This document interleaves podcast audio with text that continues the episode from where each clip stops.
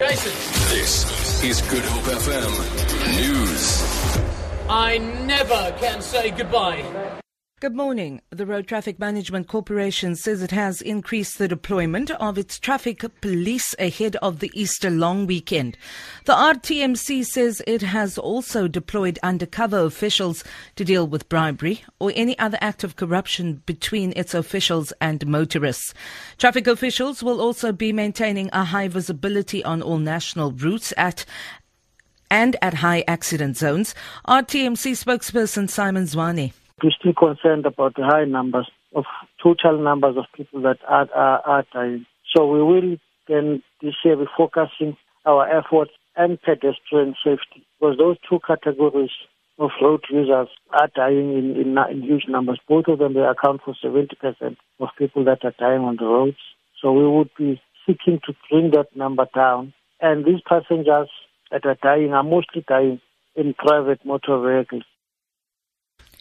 The Institute for Race Relations has warned that if the rand and oil prices remain at the current levels, motorists could be hammered with a fuel price hike of 41 cent per litre in April.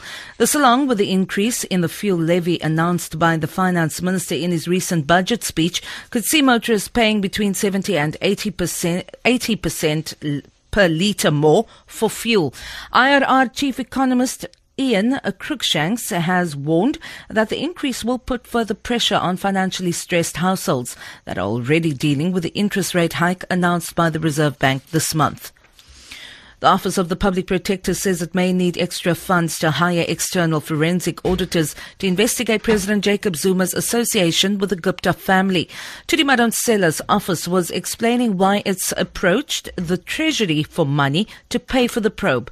The DA has lodged a complaint under the Executive Members Ethics Act, obliging the Public Protector to investigate. Spokesperson for Madonsela's office, Oupa Segalwe, explains the approach to the Treasury and by resources, I am referring to people, human resources. We don't have enough investigators. But in our case, we haven't really done that. We have always uh, conducted investigations using the resources we are allocated uh, on an annual basis. The public protector is, is still applying her mind to this thing, and, and, and she will, of course, indicate what she has decided.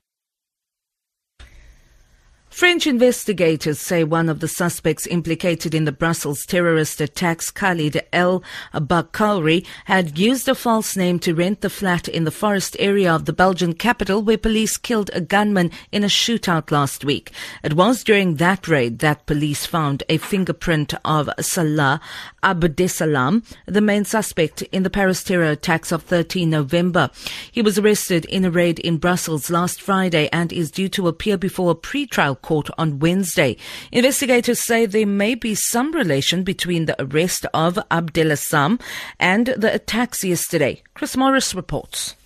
The police have issued a wanted notice for a man captured on footage from a security camera at the airport. Wearing a white jacket and a black hat, he was pushing a luggage trolley with a suitcase that's thought to have contained a bomb that didn't explode. Two other men pictured alongside him are presumed to have blown themselves up. This morning, one of Belgium's national broadcasters, RTBF, has named them as the brothers Khalid and Brahim El Bakraoui. RTBF says the two men had criminal records, but had not previously been linked to any terrorist activity. For Good Hope FM News, I'm Vanya Klucher-Collison.